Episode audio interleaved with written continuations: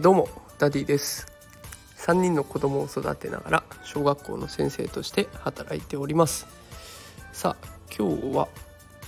木曜日ですね。1週間もう少しで終わりそうですね。今日も一日お疲れ様でした、えー、さて今日はですね私が感激したニュースを紹介したいと思います。タイトルは「子どもの発想をビジネス化する驚きの取り組み」ということです。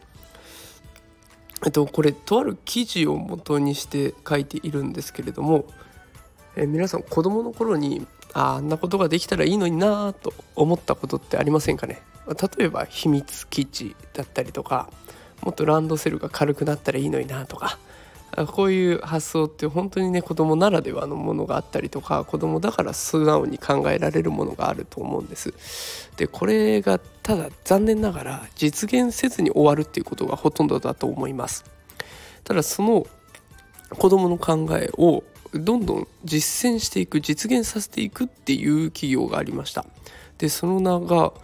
株式会社悟空の気持ちザ・ラボです。おそらく悟空の気持ちいいって聞くとねあのヘッドスパ頭をマッサージして寝ちゃうよなんていうね、えー、そういうのを想像する方いらっしゃると思いますがその関連会社となっているそうです。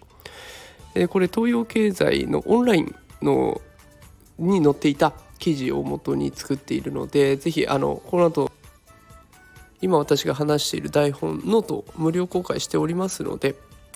そちらの方に飛んでいただいて東洋経済のえリンク先タップしていただけたらと思うんですけれども本当にこの取り組みが素晴らしくて子どもの発想を大切にする必要性っていうのをねあの感じることができる内容となっていました。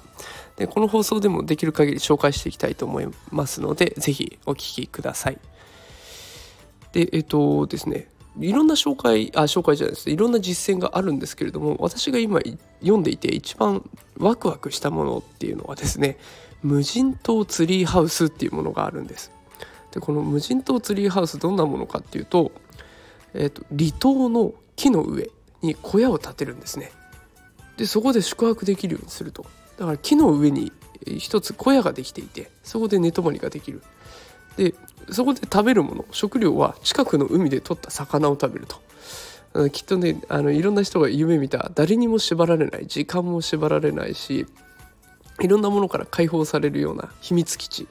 で宿泊ができるというような生活。これも実現しようとしてるんですね。で他にも先ほど申し上げたランドセル。これをね実際キャリーバッグのように変身させるスティックを開発して売ってみたりとか花を枯らさないようにする薬これを売ってみ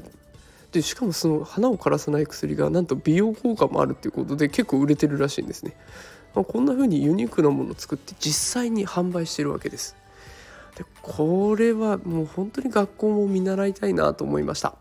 学校現場っていうのはこうやらなきゃいけないカリキュラムっていうのがどうしてもあるのでそのカリキュラムに追われてしまって子どもに課題を与えてしまうっていうことがほとんどですね。でだんだんだんだんねこう教え込む教育っていうのはやめていきましょうということで変わってきてはいるもののやっぱりねあの全部が変わってるかって言われるとなかなかそうは言っていない状況です。もしもねこう学校でも子どもの発想がこう実際に実現できるような環境を作れたらどんなに子どもたちが面白いかってこのワクワク感っていうのはすごく大事だなと思って実現したいなというふうに感じました子どもの発想を生かす子どもの自主的な行動を促していくそんな仕掛けというか仕組みを作っていくことっていうのはやっぱり学校に求められているんだろうなという気がしました。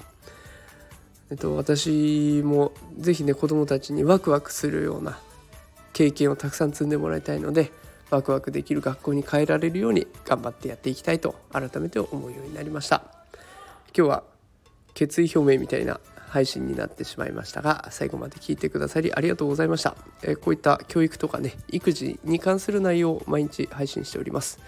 え、ノート、ツイッター、スタンド FM 毎日配信しておりますのでぜひ聞いてみてください、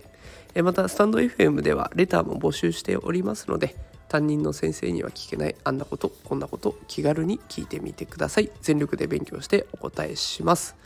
さあそれでは今週も明日で終わりですね。あと一日頑張ってやっていきましょう。今日はこの辺で失礼します。